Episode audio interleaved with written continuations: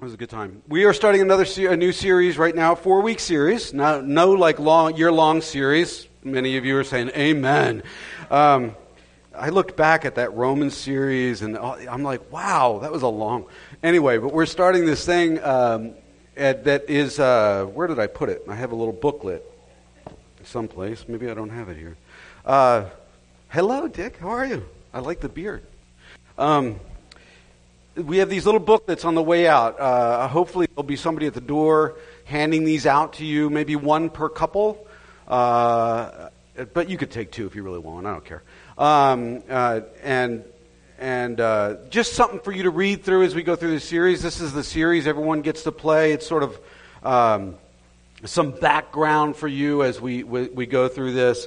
Uh, but after that, we're going to go through our Vision and Values series, which we haven't done in over three years, and we kind of like to do that every three years or so, is to kind of talk about that. It does change, so all you old heads you're like, oh, again? No, you're, you're going to get some good stuff again. So, um, anyway, but we're going to start today in Ephesians chapter 4, verses 11 through 13, where it says, so Christ himself gave the apostles, the prophets, the evangelists, the pastors, and teachers. And I want to point out that's apostles with a little a. It's not referring to the original apostles. I think it's referring to people with that gifting of ministry.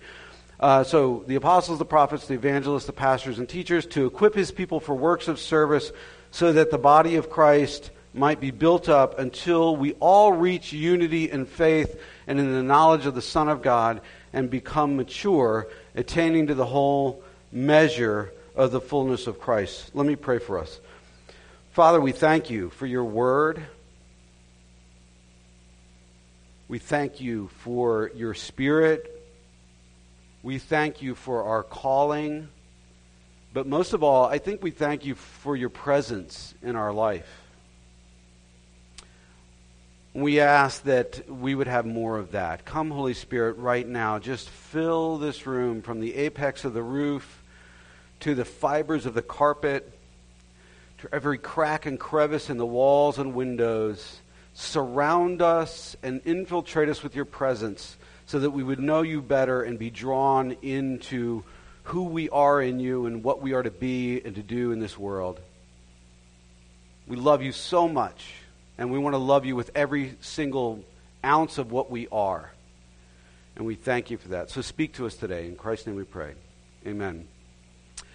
So as we listen to that set of verses, I want to point out that we as Christians tend to uh, pace the word leadership over those five equipping ministries. And the concept of leadership, I believe, has been lifted so high in the church that it is to sacrifice its original purpose, and that is to serve and to build up, to bring unity and to bring us into full knowledge of, of Christ and all of that kind of stuff, and prepare the body of Christ for the ministry that it is supposed to be doing. Uh, leadership's become sort of the goal in and of itself, right? As if uh, it's something to attain above everybody else. And it kind of disregards God's presence. It disregards the fact that God creates these leaders, right? These people with this certain gifting or power or whatever it is you want to say that they have. Everyone else who doesn't have the leadership gifting become spectators in church by default. You just sit and listen, right? Leadership often only accounts for pastors and teachers, and I believe that's because that can be a very passive thing. You can sit there and listen to me and not have to do much. Well, that's not what it's meant, meant to be like, right? And the apostles and the prophets and the evangelists and people like that often get kind of disregarded or put off to the side. We don't talk about them much, perhaps because they're sort of vague or they're risky in relational practice. They actually call us out to do something. It's scary to be around an evangelist or a prophet. Isn't it? It is. I had two women, I think I told you this once. I had these two women at a prayer conference corner me.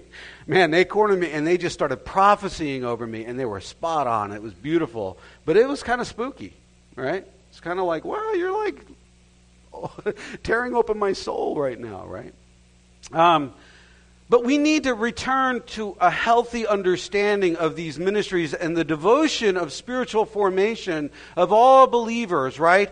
Uh, valuing what God can do in equipping us through each one of them. Leadership serves the faith community, serves the local church to do the work of the kingdom that Christ calls us all to be a part of, right? Like everybody gets to play. Title of this series, right? The focus being on the church's ministry, on our ministry as people. It's the underpinning which holds up the body, teaching it to practice the presence of God, to be able to manifest Christ to the nations. And we see these five ministries represented, realizing it's not just these certain people in the church with these gifts that get to do this stuff, but they're to train others in them for ministry. In other words, all believers can and should be operating at some level in these gifting, be, be, becoming able to lead others into the presence of Christ through them. Right? You may not be the best evangelist in the world, but you can learn something from an evangelist. And what do these people look like? Well, really briefly, in my own personal, you know, outlook of it. Apostles, for me, are people that are called, they're, they're the sent ones, right? Um, they're, they're people who pioneer God's uh, mission into new places, sort of crossing geographic and cultural and economic uh, and social barriers at times. And they are restless people. They are restless. They are unsatisfied people that are calling the church forward into its calling to out to reach the nations. All people groups, right? They are risk takers.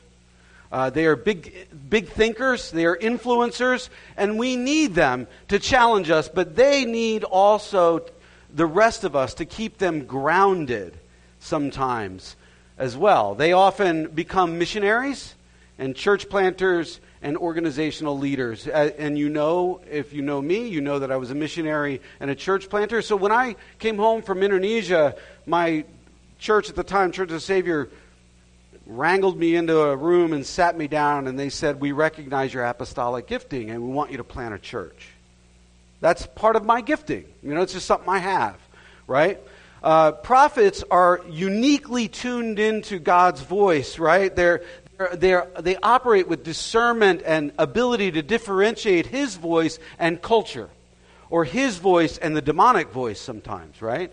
And they bring to us encouraging words. I believe a, a, prophet's words are always encouraging. It's always like something that builds us up and leads us back into truth. They may be convicting, but they're encouraging. They may be, be convicting and, you know, hard to wrangle with, but they're, they're something that build us up. And they speak what they hear the Spirit say over us. They are also risk takers. Um, we need them, but they also need to be humble and open to challenge in what in their gifting, right? Because they can be wrong. Good prophets, you know, prophecy with an open palm. When they give you something that they feel the Lord is saying to you, uh, they, oh, they do it with an open palm. They often ask uh, to check that against Scripture and against faith tradition and also against uh, the people it concerns. So they often say, This is what I'm hearing. Does that make sense to you? You know, let, let's all hear this together, right? And they get, they get confirmation in that way. Evangelists are people who have a unique gifting and a unique desire to communicate the gospel in contextual, meaning uh, ways that make sense to those who don't yet know Jesus. So they can, they can have that uncanny ability to speak the, the message of the gospel into people's lives in whatever context they are in.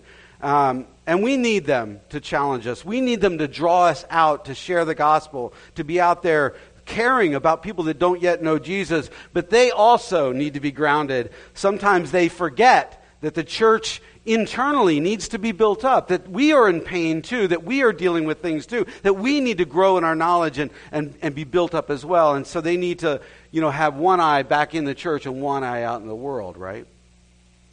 Uh, so they need to be concerned about the spiritual formation of all believers. And then you have pastors and teachers, you know, kind of lump them together in a sense because they kind of cross over. You know, what I do up here is both, pa- you know, preaching and teaching, right? They're, they're, they cross over. There's something uh, that we share there. But Um, they are those people that make clear the meaning of Scripture and how it applies to life, especially in our own cultural context. So I think a lot about worldview and you know common cultural practices and thought life and all that kind of stuff, and I try to you know, navigate you guys through the scriptures in that and all that kind of stuff. Pastors have the ability usually to lead with compassion and understanding. Some don't. Some we would rather not be a pastor at times, right? But um, you know, they, they, they usually do. There's, a, like, there's this mental image pastor of a caring being who really walks you through life, so, so to speak. Uh, when you think of pastors, you think of preaching, and preaching is really the proclamation of truth. They are saying it, right? Um, they're not necessarily teaching it, they're, they're proclaiming it, right? And when you think of a teacher, you think of an exchange of information. They're leading you through maybe history and understanding and things like that. You may be a great pastor without a pulpit. And you can also be a great teacher without a classroom. And by the way, one of our teachers is going to teach a class. Uh, Julie Cowan is going to teach a class this fall on um, hermeneutics, on how to study the Bible. And if you want to join her with that, that'd be great. We're still nailing down those dates. Um, but they are all servant leaders in various capacities, right? They build up the church, train and model these gifts that we grow in them as well. That's what, that's what they're doing. And remember, in that, Remember this managers do things right, leaders do the right thing. Managers do things right, do, do things right. Leaders do the right thing. In other words, we're not looking for managers to control us in the church. We are looking for leaders to equip and inspire us, to move us out and build us up. And their goals are always, you know, building into the knowledge of Christ, you know, uh, uh, uh, unity, maturity in the faith, things like that, making full, well rounded disciples of Jesus who actively minister the, the message of the gospel, the life of Christ, uh, to a lost world, to people who need it. And so Jesus invites us and he entrusts us all as Christians to kingdom work. He, he draws us into that. And he trains us all up in these ministries to speak life uh, into the communities in which our churches reside. So, this local community, we serve this local community as a, as a body of believers.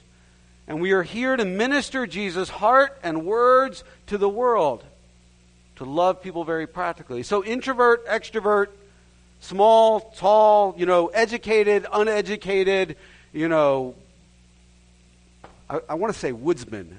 Is there ever a woods carpenter?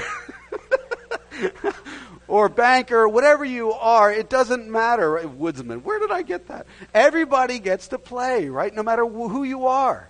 You're, if, you're, if you have faith in Jesus, you're part of the church, you have a role to play. And in, and right now, Jesus is training disciples.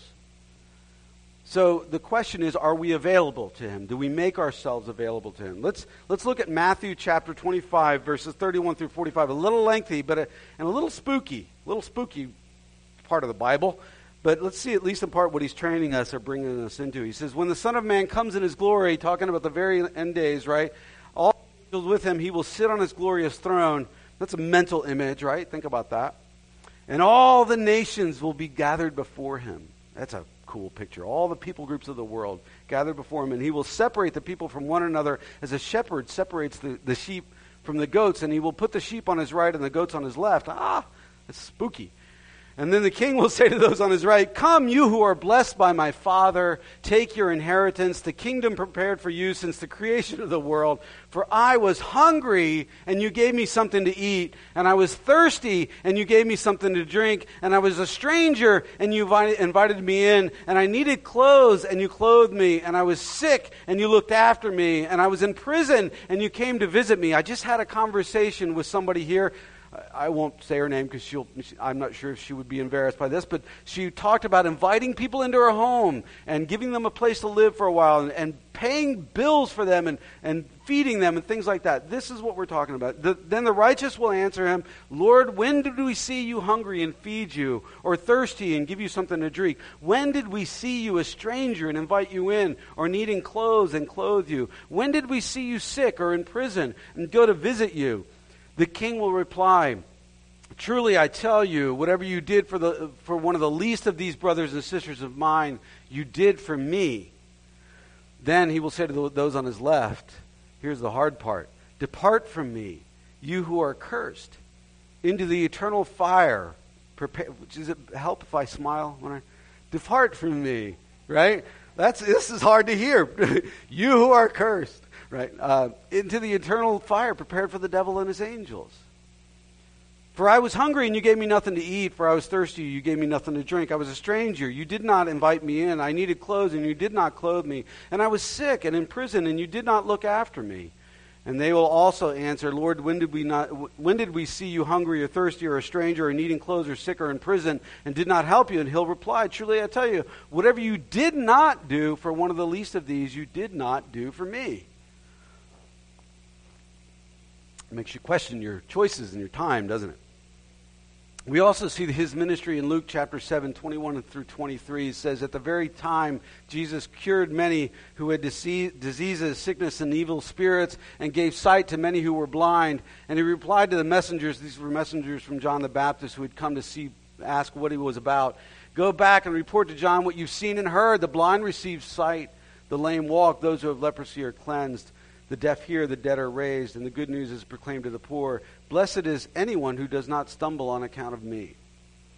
Now, those are very hard passages in some ways because they call us into action in ministry. They call us to actually do something with our faith. So we're not just watching the game from our couch. The Eagles started this week, right? I almost, I almost texted John because he was on the pastoral council. I almost texted John right at 8:25 and said, and said, John, church emergency, meet me at the church right now. But thankfully, I forgot to do that. By the way, when the Eagles play in London, you got to be here, man. No, I'm just kidding. You can watch the game. You know, well, you know, us faithful will be here, but you can go watch the game. No, I'm, I'm just kidding. but, but we're not just watching the game from our couch we are called onto the field, right, with the rest of the team to play the game, right? We're called into it. Now, modernism told us that faith had mostly to do with only what we believe. Sort of a, like sitting on the, the couch and only watching, you know, the game from our couch, absorbing information only, right? And the pendulum of faith life swung to that side of the spectrum for various reasons, too lengthy to go into here. But we see that modernism told us that belief or orthodoxy, which is right thinking, and by the way, it, our culture doesn't think that there's a right thinking, but there is a right thinking. So belief, orthodoxy, right thinking trumped good works, which is orthopraxy or right practice. And by the way, there is a right practice. And so good works went to the wayside or became suspect at the very least. Instead of the biblical truth that belief should move us into uh, good works, that our faith should move our thoughts and our choices and our bodies into good works, that they stand in balance. Belief and practice stand in balance, that right belief informs right action. Let me say that twice. Right belief informs right action.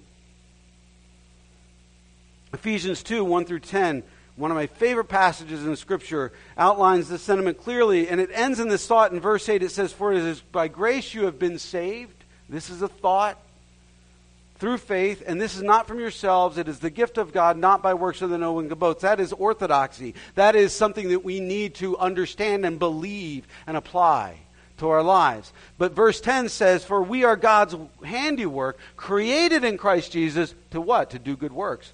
Not to sit on the couch and watch a game. To do good works which God prepared in advance for us to do. They are God's works that He's preparing for us and calling us into. Right? That's orthopraxy, that's right practice. Right?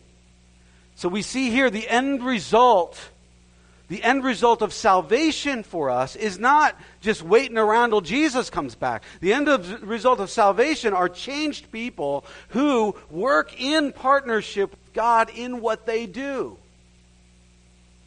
in society, in the world, in relationships with each other and with other people, all that kind of stuff. And last, last week we said extravagant action follows extravagant faith. Extravagant action follows extravagant faith, like Zacchaeus. Zacchaeus, come down from that tree. I'm going to eat dinner at your house tonight. And it, suddenly he's giving away all his money, paying back debts and people he's stolen from. Good works are the result of faith, not the basis for it. Ephesians chapter 2. Right? Now, the problem that we face in, the, in post, the postmodern society or postmodern church is that the pendulum wants to and probably has swung back to the other extreme. In other words, orthodoxy or right belief gets sacrificed at the altar of doing good. Sneer quotes, doing good. Now, notice I didn't say the altar of orthopraxy. Because since to have right practice, you have to have right belief. And people are disregarding the scriptures. Uh, Phil Strout at the, con- the conference, the National Vineyard leader, said, Do we ever ask the question, what do the scriptures say anymore? We got to ask that question first, right? To have right practice, you have to have right belief. If there's no right belief, then there's no standard for right practice, which is where the current worldview is taking our culture right now. And, and the Christian subculture just kind of blindly goes along with it, like a dog on a leash sometimes. Just being drug along. See, the modern spiritual narrative is, and these are even people in churches, is that there may be a God, but He's only there to help me when needed and he doesn't define, define morality, I do. And whatever makes me feel good or feel happy is the right path. And in our current secular worldview, personal feelings are the barometer, the only barometer of doing good. And if that's the only barometer, then although well intentioned, we will do a world of damage without even ever realizing it. Or by the time we realize it, the damage has already been done. We see this in so many different avenues in society right now.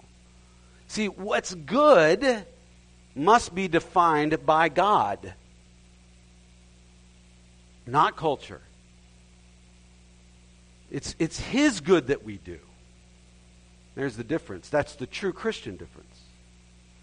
We should stop that pendulum from swinging to the extreme and allow it to rest right in the middle where truth and deed work together for the kingdom of God for the betterment of humankind, for the sake of Jesus and the lives of others. And this is why 6A seeks to provide avenues through our community groups, working with community partners to do good in our community. But it doesn't just stop with the activities that we involve ourselves with, like putting on a movie in a park. That's not where it stops you know, it, it, it, it is in developing relationship with these people, our neighbors, as, as, this church, all the people out there through these activities, that we develop a relationship with them, that we recognize needs in their lives personally, and that we minister to them. So when the head of one of our park associations gets cancer, we show up at her house and we pray over her. And we talk to her about Jesus bringing the presence of Christ into their lives where it's, ne- where it's needed. That's exciting stuff, right? See, Jesus challenged everybody to believe on him. He upheld the Hebrew scriptures as, the, as God's truth, as the written word of God, as we should. And, you know, right belief always leads to change hearts, which leads to change lives, which includes our behavior right? So, what we do in pursuit of personal holiness privately, as well as our words and our deeds in relationship to others publicly. There are certain things you can't do as a Christian. I mean, you can do them, but the, you, you would be wrong in doing them. Right and wrong. There is a right and wrong. Those are not popular concepts these days. But the, it, we are looking at the holistic person in spiritual formation of character and will and feelings and body and, and decisions and resources and soul and et cetera and so on forth, so on, so on and so forth. Everything that we are, right? all being informed by right belief in Christ, leading to the work of the kingdom of God in the world, which begs the question what does Jesus train his church to do? Right? And to answer that question, we ask the question what did, what did Jesus do? Right? Maybe you've had that bracelet. Right? What did Jesus do? Acts chapter 10, 36 and 38. You know the message God sent to the people of Israel announcing the good news of peace through Jesus Christ, who is Lord of all. That is orthodoxy. That is a right belief that the Messiah was coming. That blah, blah, blah. You know, you get it, right? Verse 37, you know what has happened throughout the province of Judea, beginning in Galilee after the baptism that John preached, how God anointed Jesus of Nazareth with the Holy Spirit and with power, and he went around doing good and healing all who were under the power of the devil because God was with him. That's orthopraxy watching Jesus do what he did, right? So Jesus models ministry for us. It is an interactive learning experience. If you were a disciple that day, you, you know, you, you got to be a part of it. You got to help feed the 5,000. You got to walk around and, and care for people. You touched Lazarus when he came out of the grave, for goodness sakes. You saw it happen. It's not just an exchange of information. It's not just a belief system, bloop, lay it on my shoulders and I watch from the sidelines. Jesus openly welcomed people. He was anointed with the Spirit and with power. He practiced good works of healing and releasing captives from evil. He lived out the Father's heart among people. There are th- and these are the things that he calls and sends his disciples, including you and me, out to be and to do. I uh, am going through a prayer ministry thing right now uh, with Rachel Ruggieri's father, who's a former pastor. Uh, you can be praying for me in that. Uh, on, on September 20th, they're going to start the first session with me. And I'm doing this myself first so that if, if I want to implement it here, I feel like I have to be brave enough to go through it myself. Five hours, they're going to pray over me. Five hours. I got to be there, at, be there at 10. That's going to be like it's a little scary, but it's an act of faith moment for me, right? But as disciples are baptized in the Holy Spirit, a promise he made that, that to send this counselor, to send the God the Holy Spirit, right? Powering us for this ministry, for the works of this ministry, crossing borders and boundaries and welcoming all people. They go do ministry, didn't they? That's what they did. Baptizing others in the name of God the Father, God the Son, and God the Holy Spirit, and teaching them to obey all that Christ commanded. Orthodoxy. One of the greatest, yet simple and profound tools that we have in ministry. Uh, with others is prayer. Praying for people, right? Anyone can minister to somebody else in prayer through the Spirit's leading. You'll find that most people are very open to being prayed over and they are desperately moved by it. They are profoundly moved by it. And all we have to do is listen and then ask, Can I pray for you right now? and then do it. So I want to practice this really quickly here this morning. I, need four volunteers. Can I have four volunteers? Would you raise your hand? Lindley, Joe, Let's see. I'm going to, Katie, I'm going to, uh, Lindley, Joe, Katie, let's see. Mm, is John Culp here? I want John Culp. Yeah, come up here, John. You four. Now, I need, I need you guys to come up here. I, I chose you guys for a reason. Stand up here in line, and I want you to face me. Face me, and I want you to close your eyes and I want you to shut your mouths, don't say a word, and I want you to bow your heads. All right. Don't look. Uh, I need four more volunteers. Jamie, you want to come up? Um, why don't you come up? Hold on, hold on, come here, come here, come here, come here. Um, here. Right there. Um,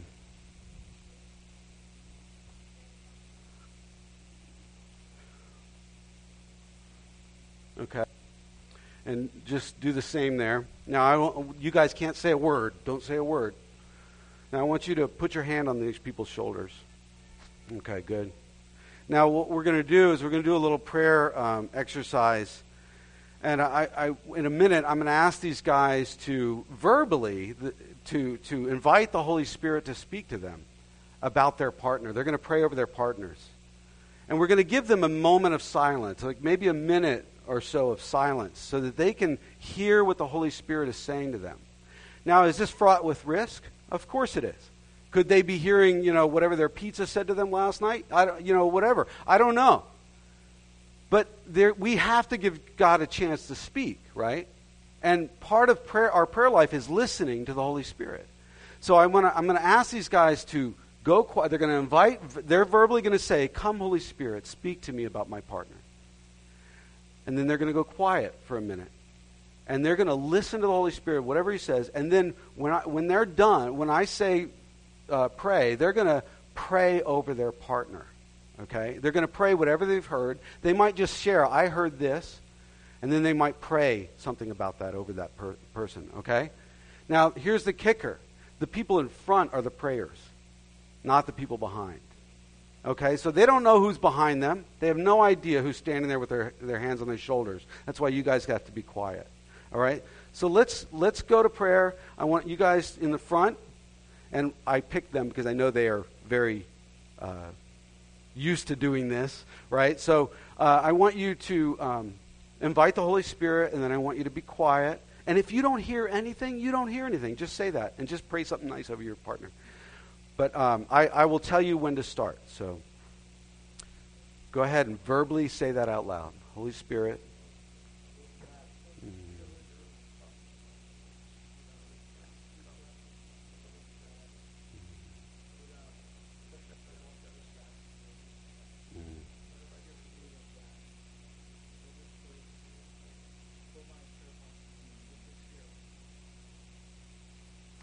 Quiet for a minute, and we're going to listen to what the Holy Spirit says. And you guys in the crowd, you can, you can be praying for them.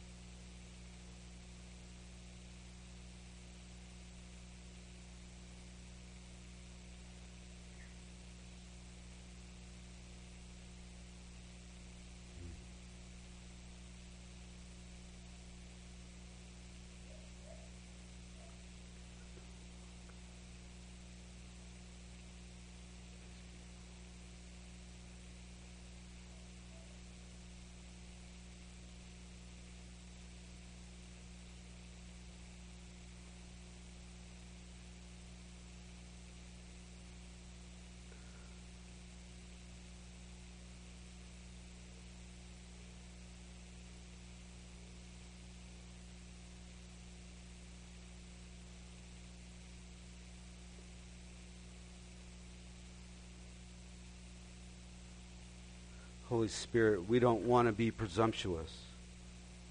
We don't want to presume on you. We just want to try and practice an open, listening, vibrant relationship with you as we minister to each other. So we pray right now that you would speak through these people to their partners. And we thank you for that. In Christ's name we pray. Amen. So I want the people in front, I want you to turn around and I want you to share with your partner what you've heard or if you've heard anything, and then I want you to pray for them really quickly.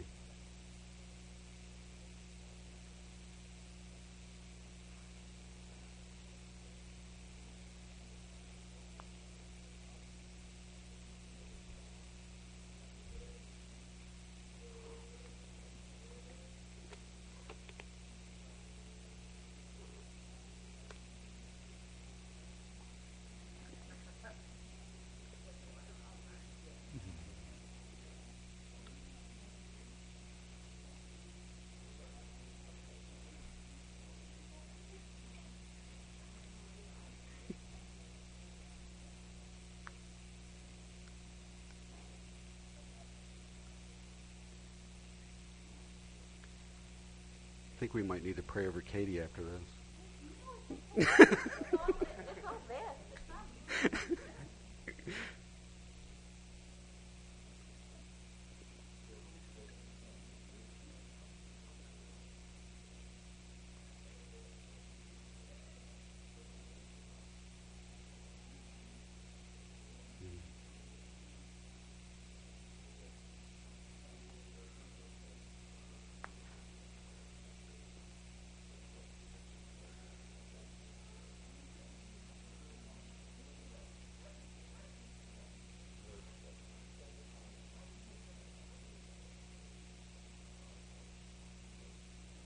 give you a few more seconds, you guys.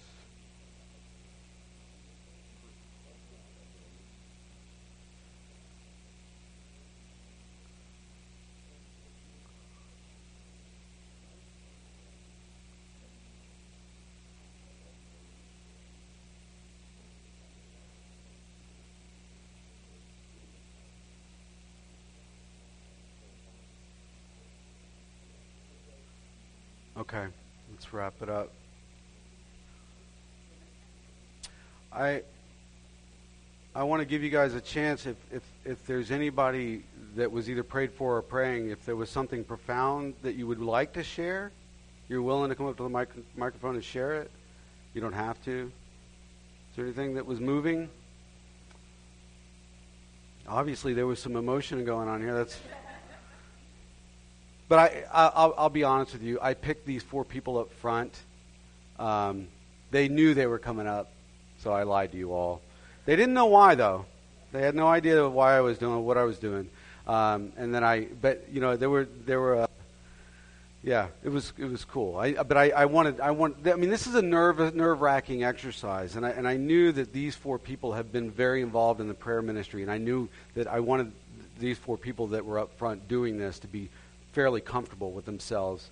And that's why I didn't just ask anybody to come up and do this. So, um, but you guys can go take a seat. Um, but oftentimes, I did that prayer exercise vineyard, the first vineyard conference I went to, and I was the one standing against the wall, looking at the wall, and then they said I had to pray for somebody, and they told me whatever comes into your mind, share it. And I, I, I think I don't, I forget it was like something like I got a mushroom and a toad or something like that. I was like, well, I, I'm sorry, this is so weird. And as soon as I said it, it just the person was like, oh my gosh, and they just told, like, launched into this whole story, and it meant something to them. It's prof- it takes practice. A lot of times we are armchair counselors when we pray. We're, we're armchair theologians where we just spout scripture and talk at people. We don't actually listen to what the Holy Spirit is saying and minister to people through that. Can you be wrong? Sure. But you know what? I, I, I think you, if you take the risk, God's going to meet you in it, right? He's going to meet you in it there. And uh, if you're humble and open that you can be wrong, then it's okay. Take the risk, right? So we see that that's one tool. That's only one tool. Jesus welcomed disciples. He welcomed people. He modeled healing ministry among them. And by the way, prayer ministry is a very powerful healing ministry. Both emotionally, physically, spiritually, it, it can heal people in many ways. He discipled them in truth and he challenged them to action and he commissioned them to go out and do the same. Do what he, do, he, he did, right? So, are you ready to join that revolution in life? Are you ready for that sort of excitement? Because I'll tell you what, he began doing this. He began calling people out to do this ministry even before he was crucified. You know, we tend to think this all happened after the Holy Spirit came at Pentecost. But he, he Luke ch- chapter 10, 1 and 2, he says, After this, the Lord appointed 72 others and sent them out two by two ahead of him. Notice how they go together with a partner, right? And to every town and place where he was about to go. And he told them, The harvest is plentiful, but the workers are few. Ask the Lord of the harvest, therefore, to send out workers into the harvest field. So, do you have a part to play in the gospel being extended to the world of your own influence? I think you do. Everybody gets to play, right? How can we be welcoming? How can we heal and disciple and commission like Jesus did? What would that look like in your life, right?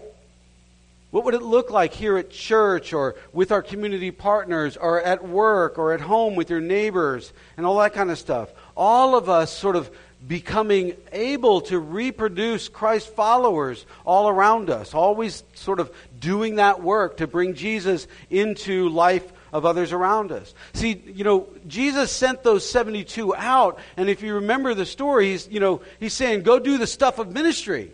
Here, go do what I've been doing. Go do what I've been saying, right? Go tell them about me and pray over them and, and, and heal them and all that kind of stuff. And they returned saying, Lord, even the demons submit to us in your name. They were excited. I want that kind of a faith life, an exciting faith life. I've never been dis- disappointed when I've taken a faith risk in doing ministry with people. Never, not once. Never, not once. His last command is our first concern. All authority in heaven and on earth has been given to me. Therefore, go, or as you are going about life, doing the things that you're doing, and make disciples of all nations, baptizing them in the name of the Father, and the Son, and the Holy Spirit, and teaching them to obey everything I have commanded you. Right? Orthodoxy, orthopraxy, and surely I am with you always to the very ends of the age. That is the Great Commission. Authority resides with Christ to commission us and empower us for this great work of His, and His presence actually goes with us in it. Jesus is here right now. His presence is here in this room right now. Think about that. So we go not only in the faith in faith in Jesus, orthodoxy, we go in the act of faith of Jesus. In how we do this, empowered by the Spirit, filled with the, the knowledge of the Word of God. So when Ephesians 4 says, equip his people, who gets excluded from that call or that invitation? Do your kids get excluded? No, not at all. So, uh, Todd just told me about how his son Cooper prayed at their dinner table uh, the other night and how beautiful that prayer was. I was moved by that. His son ministered to me even third hand, right? Even from afar. Kids are powerful in their ministry. If you can release them and encourage them to be ministers of the gospel, not little judgmental moralists, but ministers of Jesus, they are powerful. They are probably more powerful than us sometimes. But who gets, who gets excluded? What ethnic group gets excluded? Nobody. There are no boundaries here. What, women? Can women do it? Oh my goodness. Maybe not. No, you can, right? All of us get to do it. All of us get to do it. In Acts 10, Peter's eyes are opened. He learns something about himself uh, in light of Christ as he says this. He says, I now realize how true it is that God does not show favoritism, but accepts from every nation, all people groups, no boundaries. Racism is not a thing in the Christian life. There is no holding back from one people group or one type of a person based on economics or anything, right? All people groups. The one who fears him, orthodoxy, fear means to believe and to own it, right? And does what is right. Orthopraxy. In other words, the person whose belief in Christ translates into a changed life where they are ministering Christ.